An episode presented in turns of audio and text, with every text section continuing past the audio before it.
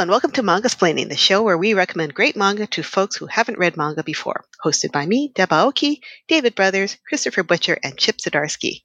Follow along with our show notes and reading lists at mangasplaining.com. All right, so this week it's my pick, and I want to explain a little bit why I picked this manga because it's not an obvious pick. there are two mm-hmm. things that I thought about with this one. Well, actually, maybe three. Let's put three. One is that Chip writes horror books, so I thought it'd be really nice to introduce him to a horror manga. But I also didn't want to introduce him just yet to Junji Ito.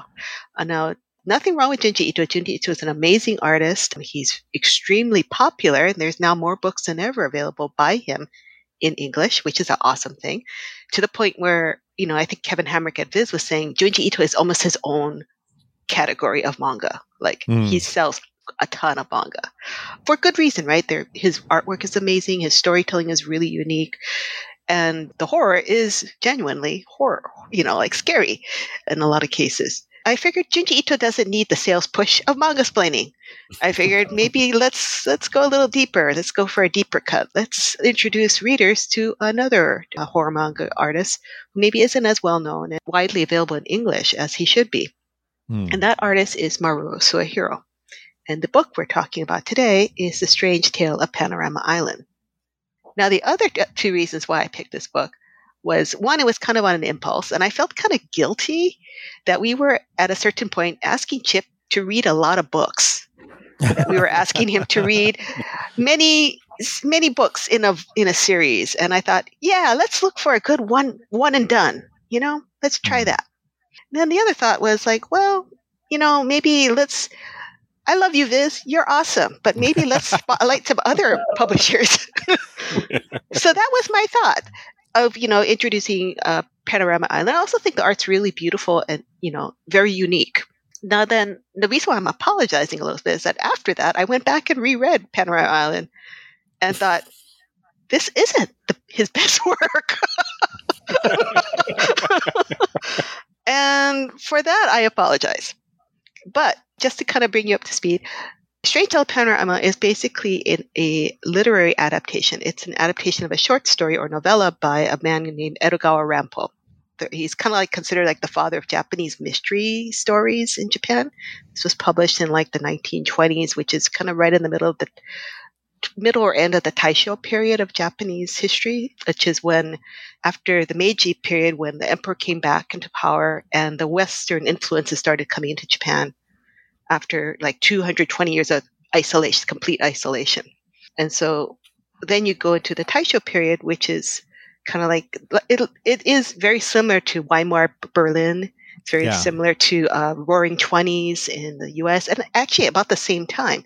It's this period of uh, kind of like like wow, what did you know, like kind of this vertigo that people are feeling about all the change that's happening in the world, and mm. then there's people, you know, all kinds of possibilities are opening about sexual um, expression, um, creativity, all kinds of inf- and you know Japan in particular, I make a hundred years prior was in a feudal era. yeah, and yeah. then with with you know head spinning uh, ferocity, it, it, became a Western country, like a West a country with a lot of Western inventions and mm-hmm. conveniences, and that creates a lot of tension and social, like kind of like anxiety, which is kind of expressed here in this book. So basically, the book is the book is about a set in that era. It's about a, a novelist who is kind of a failed novelist. He's not doing very well, and then he finds out from his editor that his former schoolmate, who was a very rich, came from a very rich family, has died. And he goes, "Hey, didn't you didn't you two look alike? You were practically brothers. You could have been twins."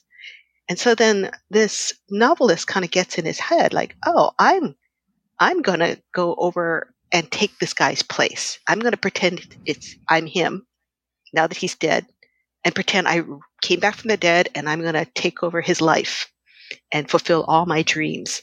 And one of his dreams is to take all this money and make this uh, this island of pure decadence and, and pleasure. And that's basically the gist of the story. It, in a lot of ways, it's it's an excuse for Maruo Suehiro to do two things that he loves to do. He loves to draw very beautiful settings and and decadence, ho- horror, and also to uh, play up upon that era of Japanese history. So I'm kind of curious. So, Chip, what did you think of this book? I really liked it. Really? Wow. Yeah. Yeah, I mean, I, I, I maybe it's because it is so unique, and and, and coming on the heels of Full Metal Alchemist and uh, uh, Naruto, like this is obviously a lot more adult, and there's boning in it. yeah, takes There's about even- three quarters of the book, but it happens. There's even penises in this, which surprised me. Yeah, but but yeah, no, I I- thoroughly enjoyed it for what it was, which is like it's a horror short story, and you kind of know, kind of going into it, that, that that's what it's going to be. Like you kind of can, you kind of know where it's going to go, but you're kind of along for the ride anyways because it's so gorgeous, and a, a lot of it feels like an excuse just for the artist to cr- create a panorama of their own, right? Like to kind of lose us in the world that they're creating of the the Mhm. book itself. So yeah, so I, I I- I really dug it. So the weird part was about a week ago, uh, sat down for family movie night, and the movie that everyone picked was Dave, the Kevin Kline movie from like Yeah. like the late '80s, early '90s about like the shitty president having a stroke, and they bring in this impersonator. the impersonator. the impersonator turns out to be a really decent guy, and he kind of overthrows the bad people in the government. And oh my Sigourney gosh. Weaver, who's Oh, the first Sigourney lady, Weaver. falls in love with him. Yeah. like it, it's actually a really solid movie. Uh, Oh my gosh. I highly recommend it. But but I watched that, and then I like maybe the next night I pulled this out to read it. I'm like, this is like the anti Dave. This is amazing. So I was, I was pretty thrilled with that coincidence. I thought you were going to say the talented Mr. Ripley, but you sh- Like, yeah. you throw me a loop or a loop Yeah. there. I mean, this feels uh, it, this this feels like one of those books where if I knew more about the time period and if I was a smarter person, I'd probably get more from it. Like you Mm. kind of can tell, like when you're reading, you're like, oh, this means something, and I Mm. feel a little bit smarter from for spotting that it means something, but I'm not smart enough to know exactly what it means. Mm. If that makes any sense. Like I It think does, there yeah. there are subtle things throughout that it feel like commentary. Like even like at one point, like he gives away like the the kiln, the factory kiln or whatever that produces brick to Mhm. uh, the other guy that works there or whatever, because he's like, we don't need brick anymore because there's concrete. Yeah. Yeah. I think that's about artisans for sure. Yeah, Like, yeah, Concrete's a very mass market thing. Yeah, for sure. yes. That felt like some sort of signal of eras shifting hmm. Into this kind of like more decadent western kind of thing which obviously you know panorama island itself feels like that. Hmm. Even just like taking the workers and being like this is jobs. These are jobs. Like who cares what we're doing? This is this- you know you're going to be working like that feels like a very western idea as well Mm. where it's never, you know, it's always no one's ever looking at the big picture of the thing because as long as there's jobs, it's okay. And yeah, and, and uh, you know, you, you see the ending of this kind of coming, not necessarily a mile away, but you kind of you know where it has to end up. But even still, the way they ended it, and you know, obviously there's spoilers here, Yeah. Yeah. but the rain of blood is uh, fantastic. That's a that's a great that's a great solid ending. Talk about going out I on your own terms, eh? I know exactly. He's like, I just got to settle my affairs, strap myself to a firework or whatever is going on. that one scene more than anything made me want to read the original book because there's no way the novel had that same ending. It did. Really? Yes. Amazing. I could I could see it having that ending because like it this is kind of about it's over the top. Like the island itself is over the top, and even what he goes through to get it. Like you know, the most Mhm. horrific part of the book. Maybe I mean I know two of us were recently at the dentist, but um, pulling out its own tooth to put that wood tooth in was just like, oh, okay, all right, this is gonna be that kind of story, but never quite reaches that level of horror. Even you know with the the murder and and and just tricking everyone around him. Like that's like that whole scene was like as, as horror horrific as things got until that that final that button on it with the uh, the blood rain.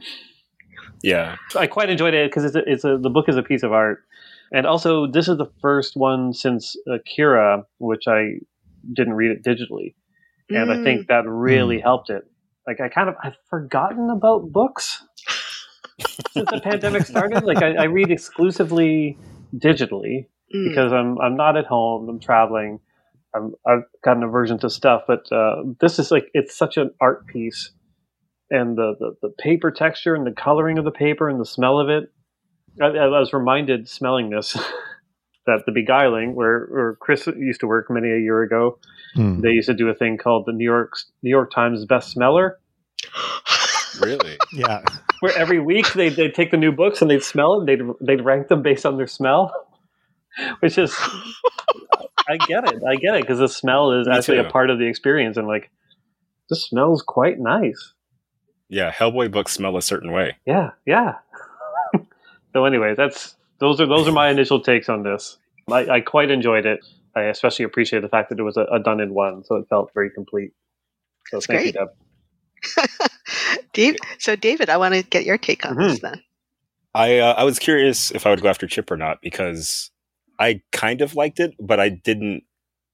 I don't remember if you said it was horror before today or not. So I was just going to go in cold. I was like, "Oh, Edogawa Rampo. Of course, it's going to be a mystery." And it was sort of like reading a mystery novel from the opposite perspective, from like the heist perspective. Yeah. Mm. So at the end, the detective just shows up and everything falls apart immediately, and then it's over, Mhm. Mm. which wasn't what I thought was going to happen. Mm. But like Chip said, firework, incredible. Yeah. Like just in terms of a way to end the book, like the the villain going being like, "Yep, I did it. I'll see you in 30 minutes," and then exploding and then going to the title page. Incredible. Like that is Yeah. award-winning storytelling. it really is. but, but so yeah. since I was reading it as a mystery, like as a detective novel, it kept not it kept kind of defying my expectations. Yeah. Mm. Because I know Rampo a little bit. I've seen a couple of movies based on his work, and I've I keep meaning to read uh, some of his translated work. So I was expecting like Arthur Conan Doyle, like this guy stole its identity, and now the detective's going to show up and chase him. But the detective at the end, who's like a really iconic, famous character, is really only on like five, six pages, Yeah. something like that. Mhm. Mhm. yeah, it's it's less of a detective story. It's more like crime and punishment. Yeah, You're kind of you're following the person that committed the crime throughout. Like knowing and it's such a gonna happen. ludicrous crime. like it really gets across how how long ago 1920 was. Mm. Yeah. 1920s because he basically just shows up and says, "Hey, I'm this guy." And everyone's like, "Holy crap, you came back to life!" And then that's basically it for the rest of the book. yeah. Like he convinces the people who doubt him. He murders his wife, which was not great. No. Uh, but he gets away with it. Like he's he. It's pretty pretty amazing. He gets away Yeah, with it, but the, the murder of the wife is what tips everything over, right? Because she doesn't come Yeah. back from the island. That's like his uh, not original sin. But yeah, that's definitely like kind of what pulls the rug out from under him. But yeah, incredibly drawn. Like I feel like this is one of those books where the artist was just like, "What can I draw that will make a bunch of other artists really upset?" You know? yeah. like there's a, a layout that was in a spiral for no reason, and it was just like a normal conversation about going bankrupt, but it was just laid out in a really interesting way. yeah, there's some there's some beautiful page layouts in here. Yeah, and I noticed that he very rarely breaks panel borders except for word balloons Yeah. and the Hmm. occasional figure. Yeah. Hmm. It's like it feels very regimented in that way for me, despite being such like a freewheeling kind of about anything type of manga. Yes, but it's, it's very technical art. Like the the line weight is Yeah. very consistent. Like I can see that kind of mindset not being one that's going to like bust out of the panels that often. hmm Yeah, But the stuff he shoves into the panel, like uh, page 52, where he's laying in the grave, like in the funeral gear, and there's like a snake crawling across his body. Mm. It's just so detailed and so well composed. Like the angle's perfect. yeah. But then when you think about it, it's like, how is this plan going to work? Like I had a really hard, a really hard time with suspension of disbelief here. Yeah, I mean, But, like they, when he pulls the finger off the ring and the tooth, and woof, Ugh. I was in by that point.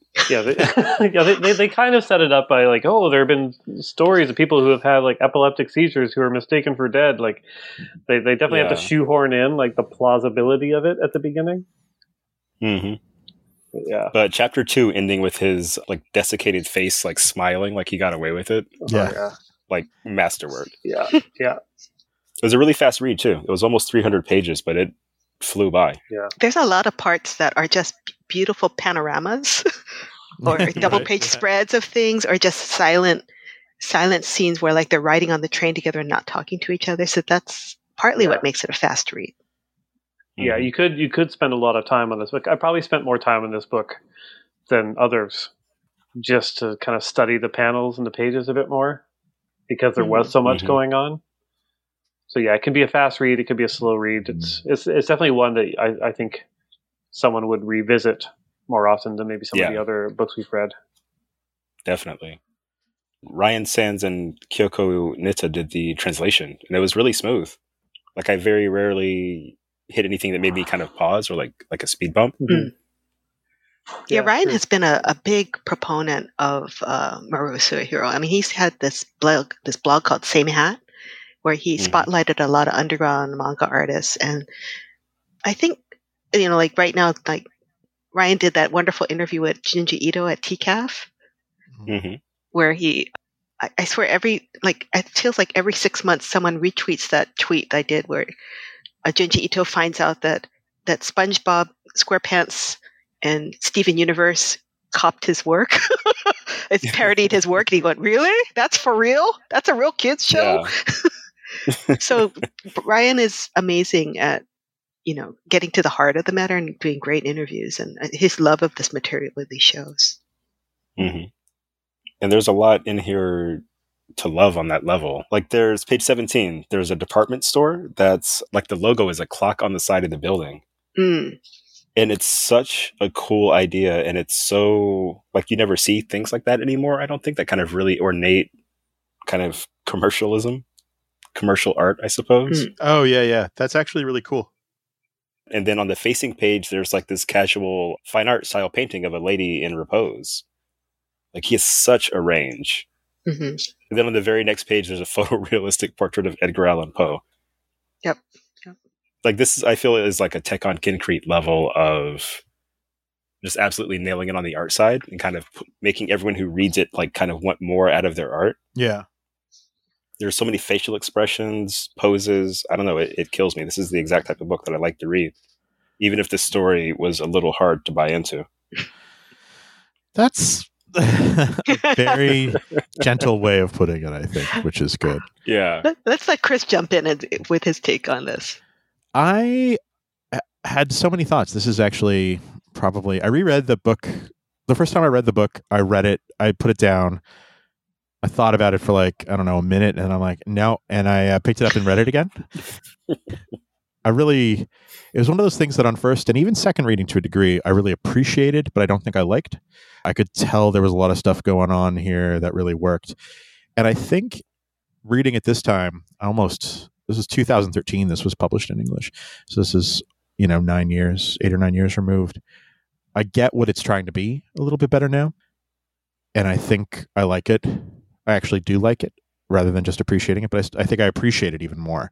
It's interesting that you mention the ending because there's so many like literary illusions, artistic illusions. There's so much going on. This this artist is really like I'm sure some of it's in the original text, but some of it is this artist trying to show how smart he is, which I kind of love actually. like I love that he's like, "Oh, but are you familiar with this painting of the death of Ophelia?" And it's like, "Yeah, we got that one." He's like, "Are you familiar with this painting?" It's like, "No, you know what? That one figure that's supposed to be in a Hieronymus Bosch like Garden of Earthly Delights did not pick that one out of your illustration until Deb. I saw your notes, and I'm like." Oh, that's where that from. But I do think the ending, because we already commented on the ending here. There's a there's an Oscar Wilde. This book has Oscar Wilde all over it, even though it's not a, Mm. start, a stated thing, but it feels very much like a Oscar Wilde kind of fairy tale. But the last line of his book, uh, The Remarkable Rocket, is I knew I should create a sensation, gasped the rocket. And he went out just after the rocket like explodes all over everybody and then he dies at the end. And I'm like, oh, that's definitely an Oscar Wilde illusion. The ending is like someone tying themselves to a rocket, creating a sensation, and then burning out, except with blood everywhere. Wow. Uh, And I d- again, hilarious. it is it is so funny, right? Like, and Yeah. it is so funny. But also, it's interesting too because that I didn't. I mean, I picked uh, Paradise Kiss, which had strong influences by Velvet Goldmine, which was which had a lot of Oscar Wilde in it as well. And it's so this is like two or three books in a row now that I that are like of that of that moment uh, of that this like you know early 2000s mid 2000s moment that i think are really interesting choices the other thing that i think is really key is that like yeah absolutely this is the the roaring 20s this is the weimar republic in berlin this is like this like what are the limits of human sexuality and human achievement and human depravity and whatever? Like we're going to push everything in every direction and see what happens. There's a lot of that in the invisibles uh, particularly in the the second and third arc as well. Hmm. but also this book was created in the 70s so there's like this absolute patina of like blacklight poster art going on in this. Like not in the style exactly like it doesn't look like that but there are so many panels and then eventually towards the end pages that are pinups that are pinups done in this like what if a lot of crazy shit was happening and like a beautifully laid out like this a lot of the 70s artwork is like a sort of a do-over of the uh alphonse mucha sort of uh, Maxfield Art Deco- yeah maxfield parrish kind of stuff like you know like things come around things come around this is 2008. Yeah, 2008. sorry i thought this book is is this a 2008 original by him because his Mm-hmm. Yeah. career took off in the 70s Amado's career No, he actually debuted in the 80s. i thought he was He, 56 he debuted Oh, in wow. 1980. Uh, okay like there was a there's a little anecdote at the beginning at the end of the book with his Hmm. bio and it says at age 17 he went to shonen jump and was told that his work was not suitable for adolescents yeah no kidding Which I loved. and then later on at age 25 or something like that he worked for Toppan which is like the japanese printing company. Then he debuted and then i did the math. It's like oh that's 1980 see i did the math wrong. I thought it was s- the mid 70s so yeah Mm. there you Chris. go oh no. i Chris, you withdraw all know- my uh all my references Chris, you don't know shit about manga. no but probably you know like w- i think withdraw from what- the pod his influences like i i was in high school like in the 80s and you know like this is like Mhm. in like punk kind of era and like so people like maxfield parrish and like mucha and um what's his name aubrey beardsley were super popular then with art Hmm. school types yeah Like- yeah Mhm. like that that type of illustration and line work and sure i i reinstate my point things come back around Mm. but uh, I did see a lot, like just in how these panels and, and pages are framed. It's just kind of like crazy uh, to me that this is Yeah. what's going on.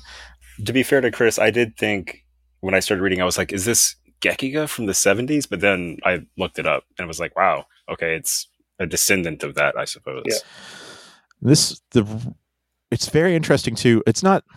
It's interesting that this would have been the first one translated in some ways because there had been other works of his translated in French. Like the French comics industry had like four or five of his books, but not this one. Uh, this one was, I guess, new, and then I guess maybe Ryan saw it and brought it to Last Gasp and had it translated within five years of, of it debuting in Japan, which, you know, at the time was pretty tight for one of those Yeah. timelines. Mm. I mean, there were other books published earlier, um, like, but they're very, very, very out of print, and they're kind of like like Mr. Arashi's Amazing Freak Show or that um, Comics Underground Japan anthology.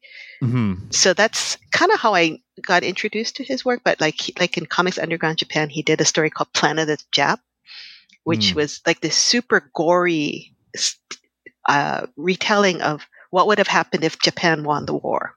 Wah, It's not. wah, It doesn't wah. end well. Yeah.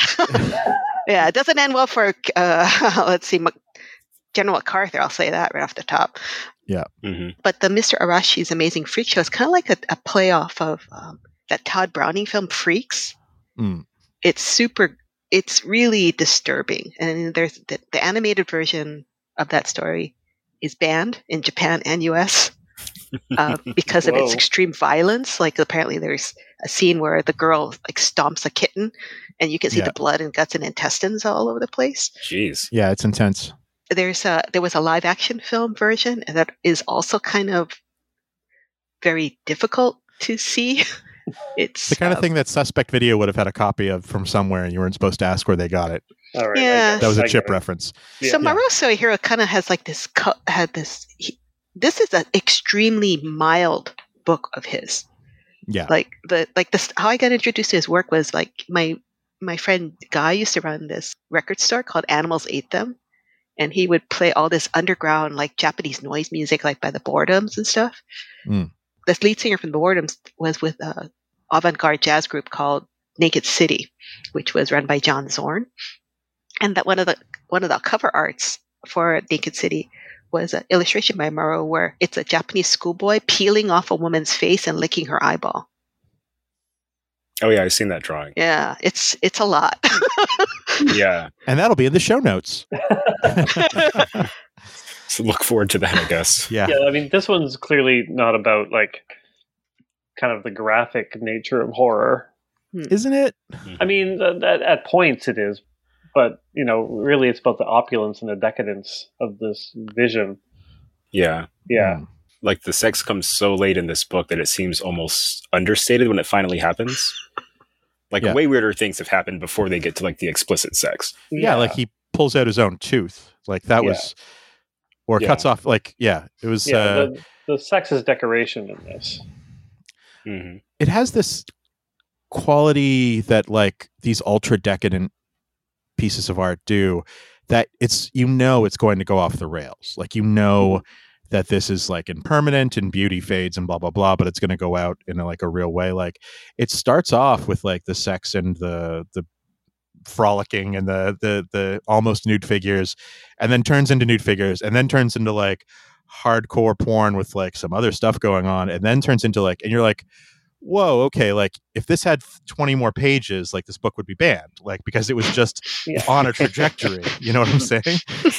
And we don't we don't get there in this one but But only also, because the detective shows up and puts an end to everybody's fun. But it's also it, it's also why Atomi is okay with that at that point, like because it's already everything's accelerated en- uh, enough on the island that he I think he knows that it's it's the tipping point. Like at Mm. some point, it's just going to be like how much more kind of debaucherous does it get until people are horrifically debaucherous, and then Mm. it's no longer Yeah. the the vision that he has. There, when I was reading this, this reminded me actually of a Sandman story. oh, do tell. Yeah, and this is like the first time in my life I've told a Sandman anecdote because I'm not particularly into the comics, but I just reread the graphic novel Endless Nights.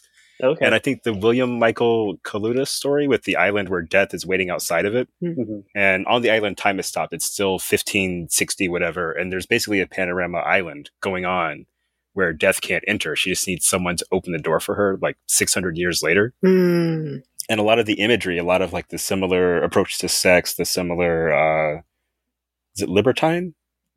Uh, Yeah. like hedonistic approach to life is Mhm. in that story as well. Yeah. And though I want to tie back to one thing Chip said, because I just put something together that was moving kind of away from artisans and more towards something Mm. more exploitative. Mhm. The first thing he does for Panorama Island is kick off all of the people on the island. Yeah. Mm. Like people live there, they work there. There's a community, and he's like, "We're going to revitalize the island with this project."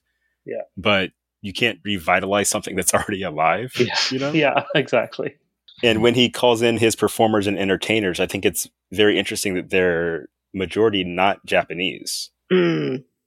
There's like the lone white guy that shows up is like, "What's going on here?" Which I thought was pretty funny. i liked that he had a different font like that's clearly left over from the japanese edition that was perfect. Yeah. That was perfect. Uh, Not that you can, you know, guess ethnicity from drawings, but I think that they're intended to be people who aren't from here, people who don't appreciate a certain type of way of life. Mm. And but there's something that this writer guy aspires to, Mhm. and it sort of dooms him in the end, like chasing that dream. Mhm. even all the architecture and stuff, all the paintings. Like I feel like there's very little Japanese representation. Yeah. It starts off very clearly with the end of the Taisho area, the, uh, the era. The, the Mhm. Taisho emperor is dead.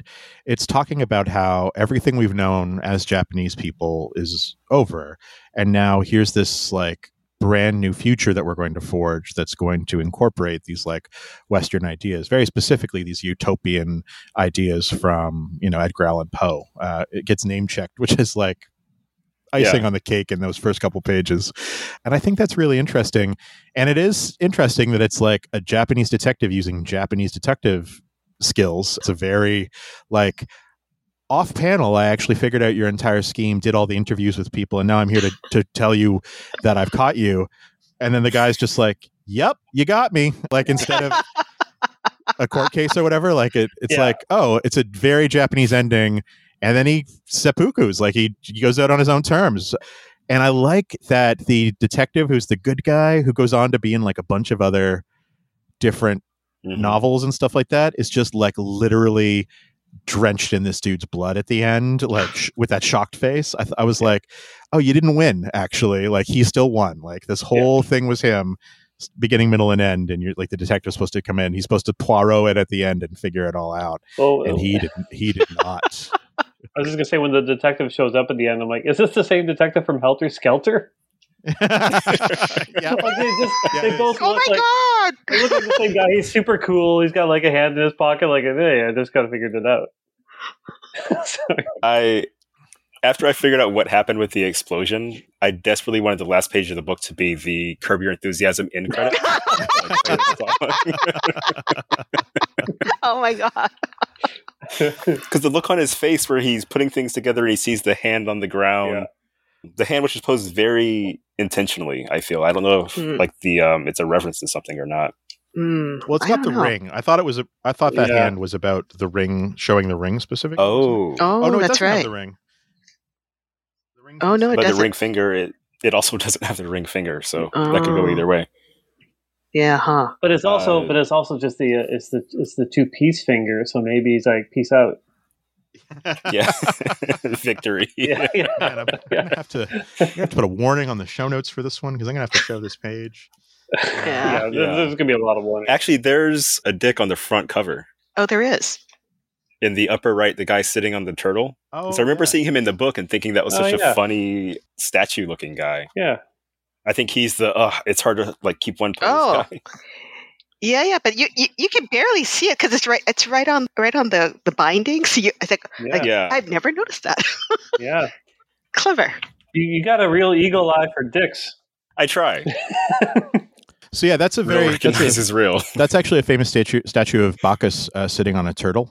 It's like one of the incarnations of Bacchus. Yeah, there's a couple of other Bacchus statues in this as well. There's like lots of incarnations of Bacchus. He's portrayed as uh, as a little person uh, in this one, but yeah, there's like so many Bacchus statues. Like this whole idea of like frivolity and whatever is just yeah. If you're an art history major, this is the book for you. There's totally so much is. going on here. Yeah, Is the jest- jester character on the cover also a reference?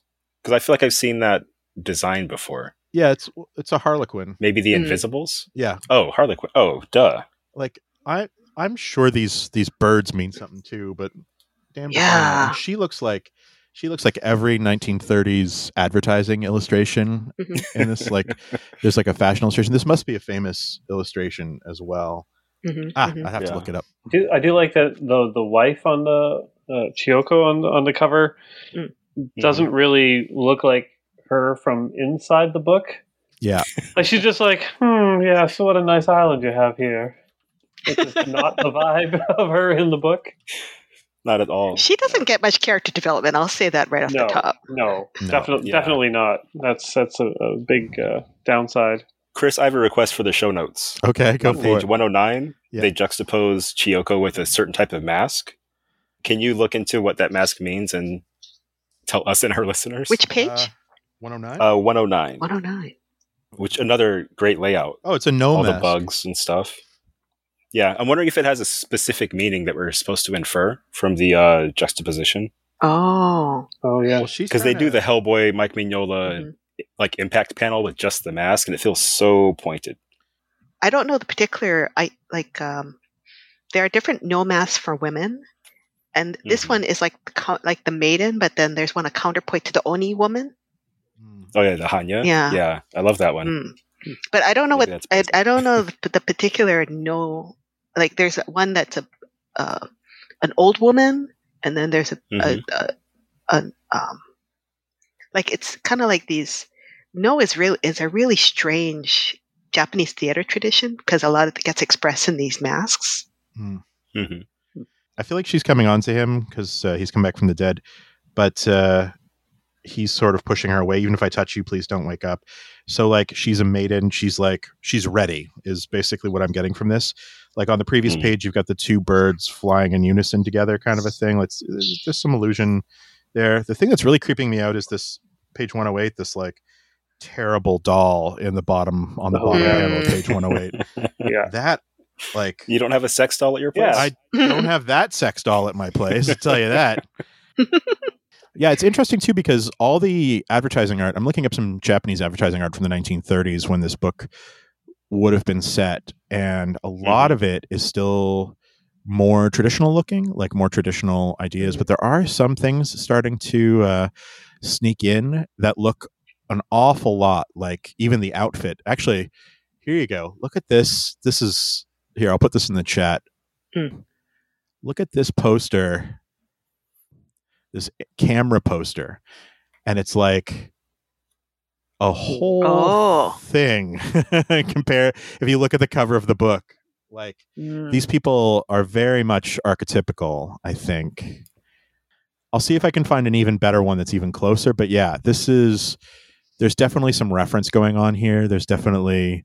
I feel like there's a lot here that readers who have been following Motto or, or who are older are going to pick up on these these allusions to the time period and these characters and Mhm. things that I think in a lot of ways that we just like I know I don't have the background to appreciate everything. I know I got a lot more out of this trip or out of this read, sorry, than I did the first time I read it in 2013.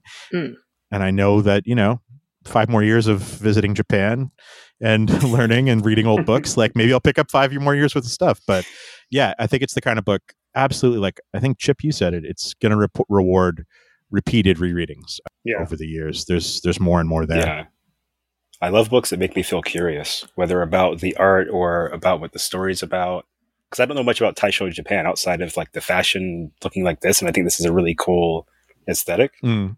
But all the art references, the sexy shark lady, there's just so much where I'm like, what does any of this mean? Yeah.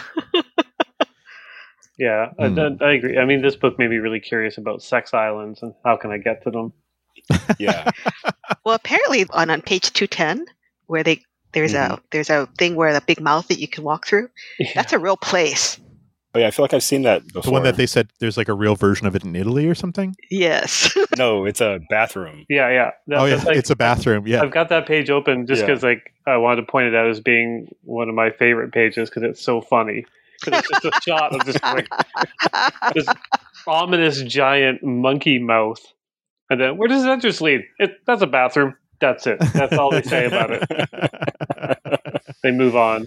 It's like I, I saw that picture and I thought I've seen this before, so I had to I had to Google it and it's like, oh my god, it's an actual park in Italy built by in the Mm. 16th century by this man who was mourning the death of his wife. It's like called this Park of Monsters. Wait, so is it? Is this actually a a It's a bathroom in. Italy Bathroom. too? Because I could see I- a. I could see it in being a bathroom, huh? This is crazy. Anything's a bathroom if you believe in yourself. terrible. You're uh, terrible. looking at this scene again, his wife is not into the tour at all. No, I know faints at the end, and no. but her every reply in the scene is like a question or concern or like confusion. Yeah. Which is why the cover's so funny. Yeah. and when she says uh, the sculptures look alive, and then the sculpture looks at her, yeah. which I'm pretty sure what's happening. Ah, it's so good. Yeah. Could you imagine if your partner came back to life and was like, "I'm going to use all of our money to build a naked sex island"? Uh, Like, again, I'm I'm interested. um, Is there a way to do it without disrupting the local fishing population? Can we work them in somehow? no, this is like ultra gentrification. Yeah, right. I mean, you can invite them to the sex island. this is a this is a bit of a digression, and Ah. uh, maybe I've mentioned it on the uh, podcast before. But my first time going to Japan, it was a whirlwind thing because it was just like seven days, in which or four days in which we just kind of ran around and did all this stuff with a friend who was living there, and he kept Hmm. saying like, "Oh, we, we we should go to Tokyo Disney Sea," and I'm like, "Well, I'm not a Disney guy." He's like, "No, it's like Disney for adults." Like people go there for like date nights. Like Disney for adults, and I had this idea in my mind of just like not quite Panorama Island, but I had I had this, I had an idea in mind like, oh yeah, I think for adults, where maybe yeah maybe it's a little bit sexier, maybe it's like you're you're picking up or. Um, I, I don't know. I had all these ideas, and I got there, and it's just Disney without mascots. Like that's all it is, and I was so upset. And for some reason, I thought of that a lot when I was reading Panorama Island because I'm like, this is the this is the Disney World that I want. this is kind of he kind of builds Disney World. Yeah, Mm. yeah, Yeah. he really Like does. uses I mean, there is like a, that actual kind of uh, tube, uh, like underwater tube in aquariums. Mhm. I think there's Yeah. one in Japan, and I think there's one in Las Vegas. Like the We've big actually shark got one in. Toronto now at uh, Mm. Ripley's down by the Ripley's Aquarium down by the waterfront has this like tube you can basically become sound surrounded on all sides. It's not natural, obviously, because it is not warm enough for tropical fish here. But yeah, such is Not life. yet. Yeah, yeah. and I'm not allowed to take my clothes off there, as I discovered. That was you that got into that tank naked. Yeah. I, I, I wanted to point out one panel that Mm. um, I really, really loved, which is uh, on 216, Mhm. where the wife faints ah. and they Oh, the sideways they, panel. they make it sideways because Mm. you're supposed to kind of be reflective of her experience. Mm. which is such a smart way to do that. Yeah, th- Mhm. that uh, that lettering turning on its side just a little bit Mhm. to show how off kilter things have gotten, I think is such a good. Yeah, I agree with that 100. percent That's such a good, uh, such a good deal. Yeah, there's a lot of smart Yeah. stuff in here. I've only now noticed the woman wearing the shark outfit. It kills me. That drawing absolutely kills me. Wait, what page? Two, two, two thirty, two forty. 240? All right. You'll have to turn to 237 to get it because there's no page numbers. Yeah. There's not a page number on there. But she has such like a classically beautiful face, and then it's like, by the way, full body shark costume with boobs and butt. Oh, yeah. It reminds me, I love that. There's this that's the video new game- X Men Yeah. costume. yeah. There's this video game called Dragon's Crown, which is really good, but has an extremely horny aesthetic. Mm-hmm. And there's a scene where you meet a mermaid, but she has like a human butt, and it's like the tip top of useless TNA, but it's so far over the top it loops back around to being really funny. Uh, And that's what that reminded me of. I was like, wow, this is cut from the same cloth. uh, I just never noticed this until now.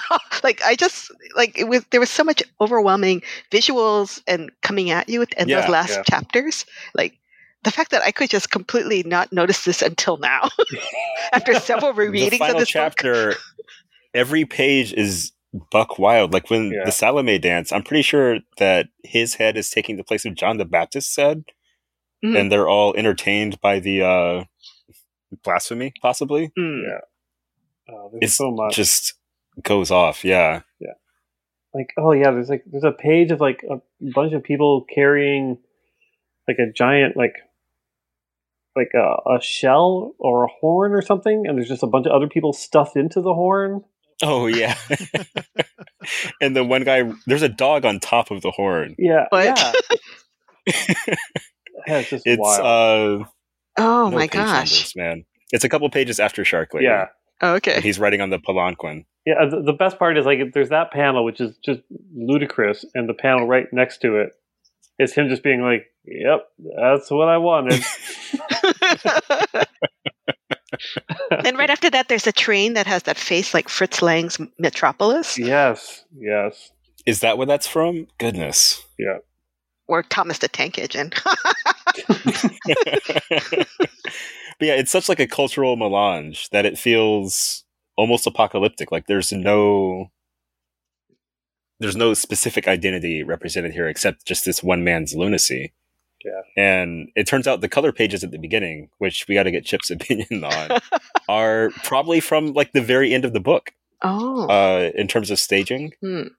Because it ends with, and finally his earthly paradise had been completed. Like a mad and endless carnival, the entire island was swept over, over a photo of a red firework going off. Yeah. Um, I didn't mind the color pages, Hmm. Amazing. which is you know the I kind think of a- Maruo is actually a professional painter as well, so that probably helps. Yeah, yeah. I mean, there's there's not a lot too, but it, it suits the style. Like it's not necessarily the kind of color choices I would make, Yeah. No, I like it. It's subtle. I like but it a yeah, lot. but yeah, it, it, it works with that kind of line work. hmm Do you all think that Panorama Island closed after the sudden death of its founder? or did No it make doubt. it more intriguing to others? It's like Jurassic Park. yeah. yeah, it's like it's just like the, the awkward boat trip home, like all the people having sex on the island. Like, well, I guess um, you know, I'm, I hope I hope they haven't you know filled my position at the local kiln. Slightly Oh, what's covering that? up. the guy running the kiln was on the island, and they shut the kiln down because he hasn't been to work in like a month. oh, weird. Okay. I love it. Oh, that guy who was like, maybe this guy I'm working with is a secret double, but I'm having so much sex that I don't care. I'm just gonna like ride this out. Yeah, Yeah. I- Amazing. I like I that he it. gets like a like a nice panel close up of like his hard wang too. Like that was like Yeah. there you go. This is this is his denouement. Is like Mhm. Like oh he's getting some good for good for him and for everybody. Is this the most adult manga that we've that we've uh, that we've covered? Oh, by oh well, Helter Skelter was more adult but grosser, so it's kind of Hmm. tough. this is the most explicit for sure. yeah, oh yeah, yeah, yeah. sure. Yeah. Yeah, That's so think twice line. about getting it for your libraries, ladies.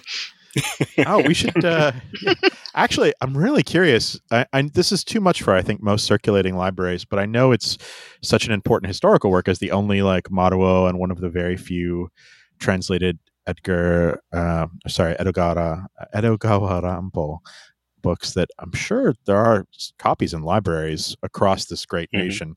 I did promote it. Like there was a ALA panel where they asked me to talk about cla classic literature turned into manga, and I did mention this one. Mm. But I did Mm. say there's some there's some sexy time in here. So yeah, Oh yeah, Yeah, I didn't see the adults only on the back cover until I finished the book. as it should be. But it's right. but it's Last Gasp too, right? And so this is not beyond the pale for Last Gasp. Well, shout out Toronto Public Library has four circulating copies, but I can't tell which. Oh, that yeah, at like various branches. So there you go. Not after this podcast, they won't. As as as a man who's been banned from many a library, not just Mhm. personally, but my work, I fully support this being in more libraries. yeah, same. Yeah. They killed the design as well. It's Oh. really handsome. Yeah, it's gorgeous. Good. And I can tell like the foil placement is so fine in some places that it must have been a nightmare. Yeah, Oh, Yeah. that's true, huh? Yeah. Spoken like a true editor who appreciates these Yeah. these little things. Yeah, the production. It has ruined my life. Oh, I'm Foil? sorry. Yeah. Well, let's go around real quick. Um, any last words on this book? Uh, let's start with Chris this time. Yeah, I'm actually really impressed by it, and I was real bummed that the publication of this book and in the near immediate sellout did not lead to more Maruo works being translated into uh, into English. I know the problem was that it had really low pre-orders because the kind of person this book is for is not someone who's reading the previews catalog for the most part every month and picking stuff up so it was not printed as many copies as it should and then it sold out immediately and then there were copies.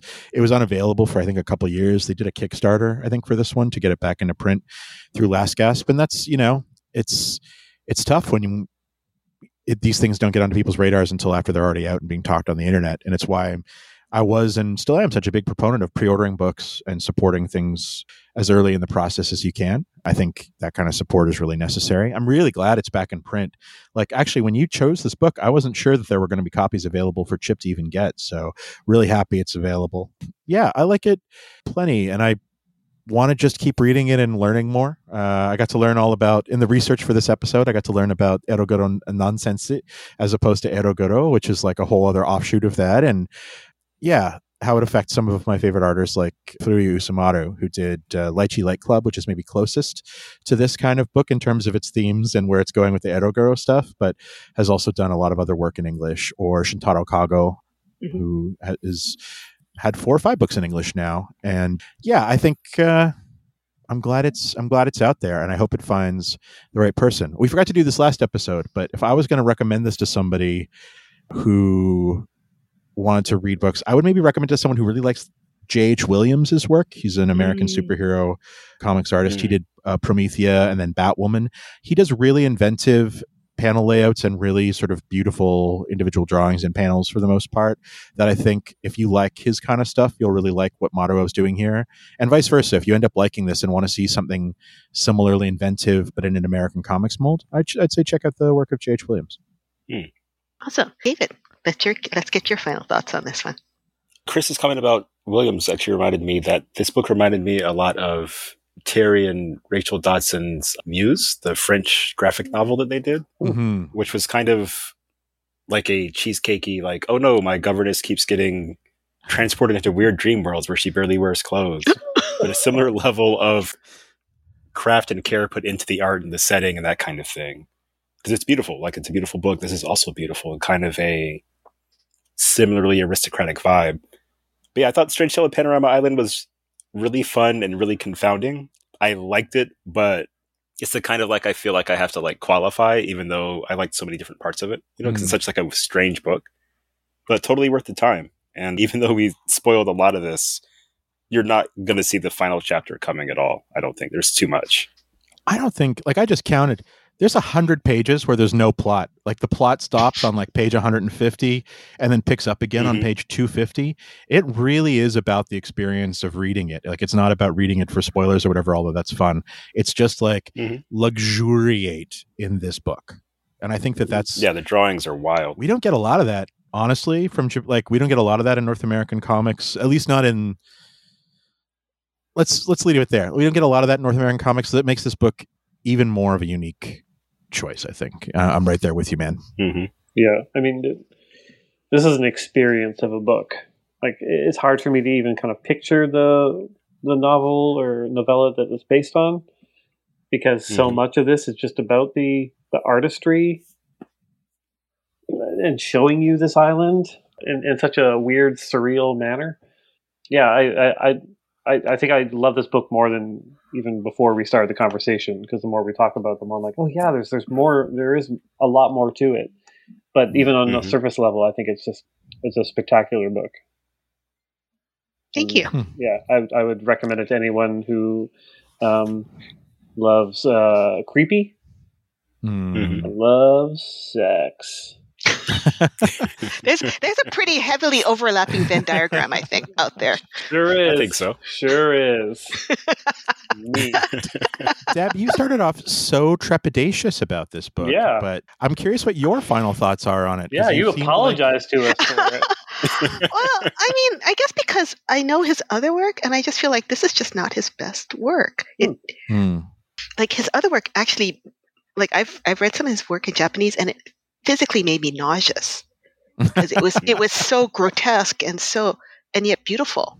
It, like just the shock value of what what he puts in his books. Like, oh my god, they're really doing that, you know. And it's it's a certain ref, it's a really special type of horror because it's both beautiful and disgusting. Like Hmm. like you know, Eroguro is basically erotic and grotesque, basically, and that's Mhm. what this is. It's and so like his work that follows it, and this is a selfish plea to Last Gasp. I love if they would do Imomushi or Caterpillar, which is the book, uh, the second Oh. Edogawa Rampo story that he did after this, and it's much much more beyond the pale. It's like about a man who comes back from the Russo-Japanese War, and he's completely his arms and legs have been blown off. He's basic, and Imomushi is kind of like caterpillar, so he's basically like this armless, legless vegetable. But his, and then his wife starts still takes care of him, but things start going in a very dark and scary direction soon enough. Mm-hmm. So it's a really it's another Edogawa Rampo story, and it's kind of like that. You know that I forgot that book that was uh, that Dalton Trumbo st- story that inspired one by Metallica. No, I don't know it. Sorry. No, you don't know that. You've oh, so- the end of my limits of knowledge. Oh, okay. So there, there was this, there was this Dalton Trumbo movie about a guy who survived the war, but he, all his arms and legs were uh, blown off, and then he's he's he's mute, so he's stuck in his this body, and he can't communicate with the world. So he's wondering why why am I Mhm. dead? So it's a really strong anti-war book, Mm. and so Imomushi is kind of like you know like talks about the Russo-Japanese War, and so it's kind of uh, I think it's a much more horrifying book, and a much more uh, impactful book, but it is a tough read. Yeah, So sounds like it. yeah, so I'm just saying, like, knowing how the other Maruo Suehiro books I've read affected me and seeing, like, oh, this is easy. this, one, this one's not that bad at all. I could eat dinner after this one, you know? Like, the other ones just made, just were, uh, like, I mean, the fact that it could get banned in Japan, and you know what it takes to get banned in Japan. Hello. Yeah. Yeah. Would you say that his work is comparable to um, what Hiroaki Samura does in like the Eroguro realm? Yeah, kind of, yes. Okay. Yes, it goes in that direction. Where, Samura keeps Gotcha. a lot of his like harder eroguro stuff to his art books, and I feel like mm-hmm. he he it's definitely there in parts of Blade of the Immortal and things like that. But Blade of the Immortal was still running in like Comic Beam or whatever. Like there's like a limit on what he could do it. But as soon as he's not, as soon as he's doing like one shots or or art books and things like that, yeah, I would say that the limits of what I would say that their limits are pretty complimentary. That's a weird way of putting it, but like yeah, if you like, you know, that if you like that kind of stuff, I think you'll find it here. But definitely, of, of stuff that's been published in English, Lychee Light Club, uh, some of the stuff that's that like Kago Shintaro is doing. Mhm. There was a big push for Toshio Sai- uh, Saiki's work. Mhm. He does work that's inspired by Japanese woodblock prints, but also incorporates like uh, a yokai and forest spirits, but also this sort of like eroguro, like basically, oh, uh, like one of the long necked uh, yokai ladies is coming in through the window. And what does she see? Another yo- yokai having sex with a young girl. And this is this disturbing sequence that is trying to like layer all these things on. That's where his work goes. So it's like not surprising a lot of it hasn't been translated, but there is work out there uh, that definitely. Last Gasp published a Toshio Saiki art book. Yeah, last and I Gas- have that. Yeah, Hmm. and that's like if you if that's getting published, there's other stuff that could get published too. But yeah, it's it's I think maybe different when it's comics when it's a narrative. I think a standalone image is one thing, and you can like decide how you relate to it. But uh, if you add a narrative to that, where like dark things happen, and they do, they absolutely do. I think that that's a big deal. But yeah, there's there's so much work out there. If you read French, uh, well, you've probably already known for a while that this is there's a wonderland of works awaiting you by Maruo Sensei. If you're at all interested, How many people could possibly read French, Chris? dozens, dozens of people. Dozens at least. Shout out to Helen who uh, tagged tagged Mangasplaining on Twitter the other day. Who was like, when Chris keeps talking about how things are huge in France, I'm like, oh my god, is that how I sound? Because she's from France, and I was like, yep, there you go, there you go. Uh, the amount of French manga I have in my house because I can't get those books in English is uh, it's it's a sad state of affairs. But uh, eh, Well, things are changing, and I think you know now that manga is apparently selling like two or three times more than it did last year. Like, Yeah. I think we might be in for some uh, some more books that may be outside of what we normally think is publishable in America. Yeah, Chris, what you should do is some business advice. You, oh, should, yeah. you should produce a Shonen Jump style monthly book that's just all the French, the stuff that's been translated into French, now translated into English. It's called like French Shonen Jump or something like that. David, I wouldn't get in trouble for that, right? Like they would be they'd be right no, there. No, it's totally legal. Yeah, cool, cool, cool, cool, in cool, front. cool, cool, cool. Get It's not on. even in Japanese. Makes perfect sense. All right, I think that's a good time for a break before the lawyers come knocking on our door. All right, Before my boss calls me. we'll be right back after this ad.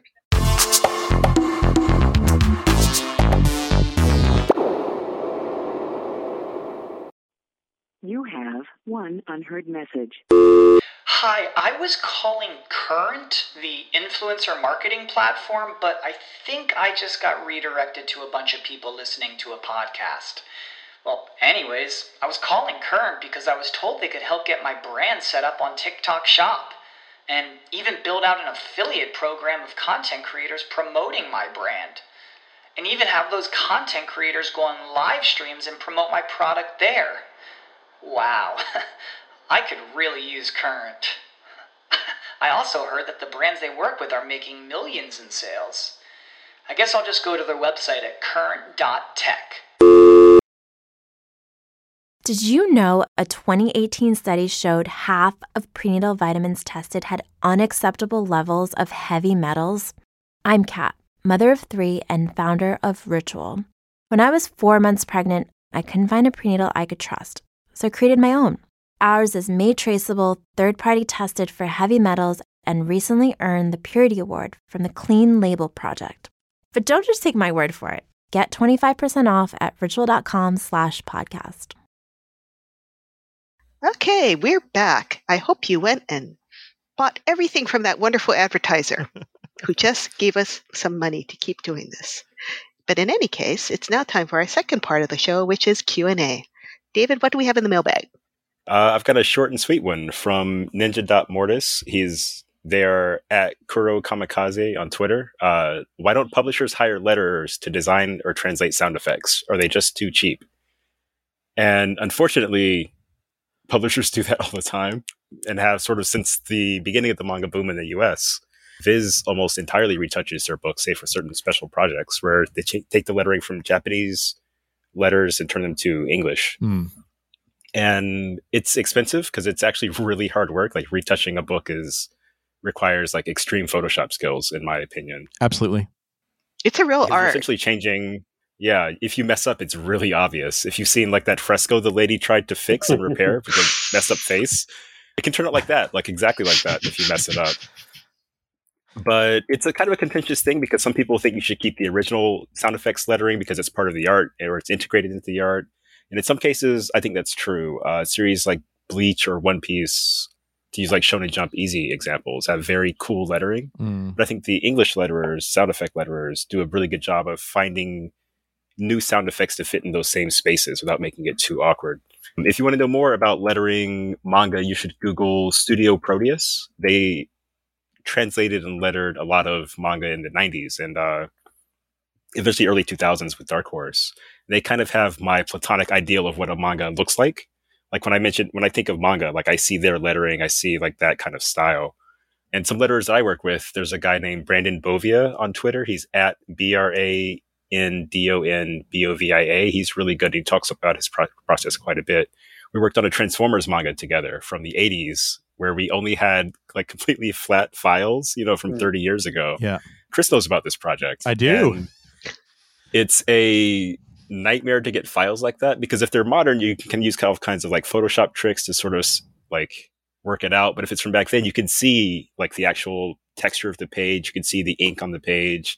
You really have to be on top of your game. And Brandon absolutely killed it. Like it was a really fun book. He really brought some great sound effects. And he brought like creative things to the book as well. We used a font, uh, Comicraft's Joe Kubert, because it had a cool 80s vibe. And that was Brandon's idea. And it perfectly fit the art. Mm. So publishers do translate sound effects and letterers add a lot to manga. So please look at the credits and see what your uh like if you notice something cool in a book, always look to see who did it or who might have had a hand in it and see what else they do. Yeah. I think it's really important to mention that the reason why so many different publishers, other than Viz for the most part, don't translate sound Mhm. effects, and it's because that's kind of it's a two part thing. But the first part is that's what y'all wanted back in the Yeah. back in the late '90s and early 2000s. You wanted it to be 100% authentic, authentic. Uh, 100% authentic. I love Then using learn to read Japanese. God damn it!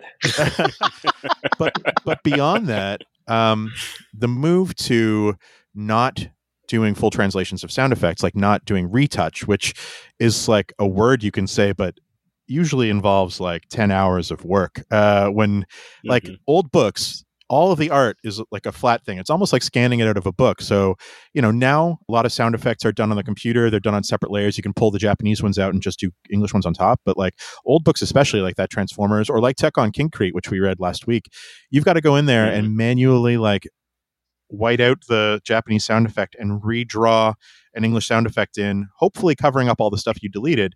But if not, you've got to redraw parts of the original artwork. It's an incredibly labor intensive process. And I think it's it's an art job. It's not it's not even a design job Yeah. at a certain point. Letterer is the wrong word, I think. Yeah. Yeah. And it's it's rough. I think I've It seen is someone call it lettering translator. Um, Yeah. Yeah. I've, I've seen like like Phil Christie, he's another letterer, and Sarah Lindsay. They, if you follow them on Twitter, they Mm. share like these process videos of how they do things in Photoshop and InDesign, that an illustrator on how they adapt sound effects, and it's just mind blowing. Mm. And it looks like a lot of work. Yeah, I But- think it, it's gotten easier in the past few years. Like the advances in Mhm. Photoshop, like in terms of like kind of replicating areas around Mm. to cover up previous sound effects. Um, Content aware fill was like magic. yeah, yeah, But like I'm, I'm looking at a few pages here in Panorama Island, and like it's a firework going off with like just a million lines, and the the sound effect is very slight, and it's supposed to be boom, boom, boom, boom, and I'm like, oh, that would be real hard to to, to get to work. Yeah. yeah, I I've had a bunch of work translated into other languages, and um, the the biggest one has been Sex Criminals, which is in uh, a fair number of countries in different editions, and no one really translates the background gags or anything because there's too many of them. Except in Russia, the Russian edition, yeah. they translated everything, and I don't even know how they As did it. As footnotes? No, like like there's one page where a character walks into a sex shop and I remember counting the number of gags that I wrote into it.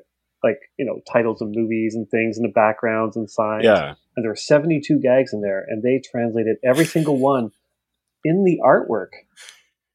Like they actually like, you know, re re-lettered everything on the page. And Amazing. I, I don't even know what it because half of them are puns, so I don't even know how you would translate that Mhm. yeah, that's awesome. it's just, it's and it's just so much work because like no, at no point did anyone request for unflattened files either so like they were going Mhm. through all the effects that i put in the work uh, and and still doing it it's uh it's remarkable like when I, I i flew to moscow for a convention and i got to meet the publishers and because comics are kind of a young thing there the publisher was like 23 and it was his like girlfriend who was like 21 who did all that work I'm just like, Wow. "This one person did it all. I'm like, just like I doubt even all of them are even visible in the panel. No, no. I should I should try and find the original file like of what they did because Yeah. it, it really is just remarkable. Hmm.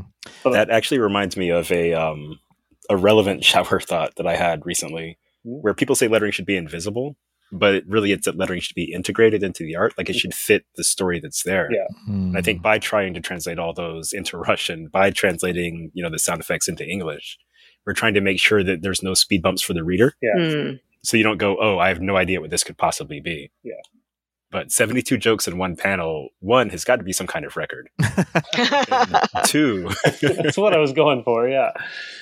yeah, it just, that's really impressive. I wonder if it's because they work with the publisher instead of you. So they didn't know that they could email Chip and say, hey, send us panel one, page six dot PSD. Yeah. Yeah. Probably. It definitely would have made it a lot easier for them. Yeah. I think. Yeah. It's it's a it's it's an incredible amount of work to to do these kind of lettering adaptations. Mm. Mhm. So yeah, like Deb was saying, follow all those people. Mm-hmm. EK Weaver on Again has like great lettering on that book, and it can be really tough to letter manga, but they kill it Yeah. every volume. And let's give a shout out to Evan Hayden who did the lettering on this one because he had he Yeah. had his work cut out for him. yeah, the lettering on this looked great. I, I gotta say, we Mhm. maybe the lettering was integrated or invisible or what, whatever you want to call it. I thought this was. Uh, we usually call it out when it's not when it's bad, but Yeah. when it fits pretty well, it it does just make the story like it, this looks like a complete object. Uh, going back to Panorama Island, it Mhm. looks like thoroughly conceived on every level. Uh, there's a on my copy. I don't know if it's caught on the second printing that you guys maybe are working with.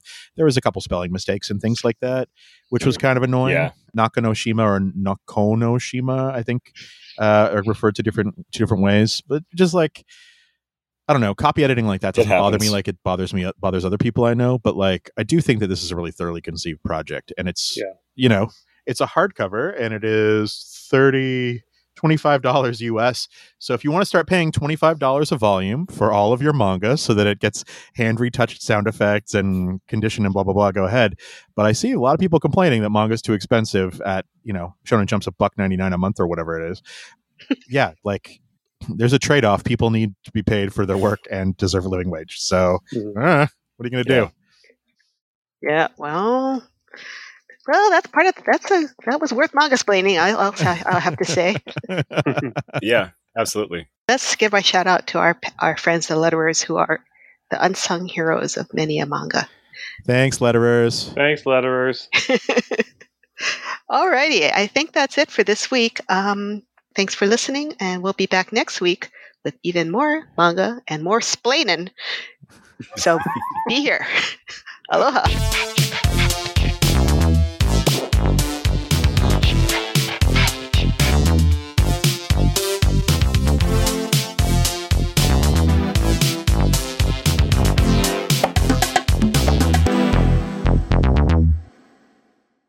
This has been Mangasplaining episode 16. Thanks for listening. For our next episode, we'll be discussing Even Though We're Adults by Takako Shimura. Want to pick up a copy? Consider supporting your local comic book and manga specialty shop. Find one near you at comicshoplocator.com. You can also follow along with our complete reading list at mangasplaining.com. Thanks to DADS for their musical accompaniment for this episode. You know how to book flights and hotels. All you're missing is a tool to plan the travel experiences you'll have once you arrive. That's why you need Viator. Book guided tours, excursions, and more in one place. There are over 300,000 travel experiences to choose from, so you can find something for everyone. And Viator offers free cancellation and 24 7 customer support for worry free travel. Download the Viator app now and use code Viator10 for 10% off your first booking in the app. Find travel experiences for you. Do more with Viator. Save big on brunch for mom, all in the Kroger app. Get 16 ounce packs of flavorful Angus 90% lean ground sirloin for $4.99 each with a digital coupon. Then buy two get two free on 12 packs of delicious Coca Cola, Pepsi, or 7UP, all with your card. Shop these deals at your local Kroger today or tap the screen now to download the Kroger app to save big today. Kroger, fresh for everyone. Prices and product availability subject to change. Restrictions apply. See site for details.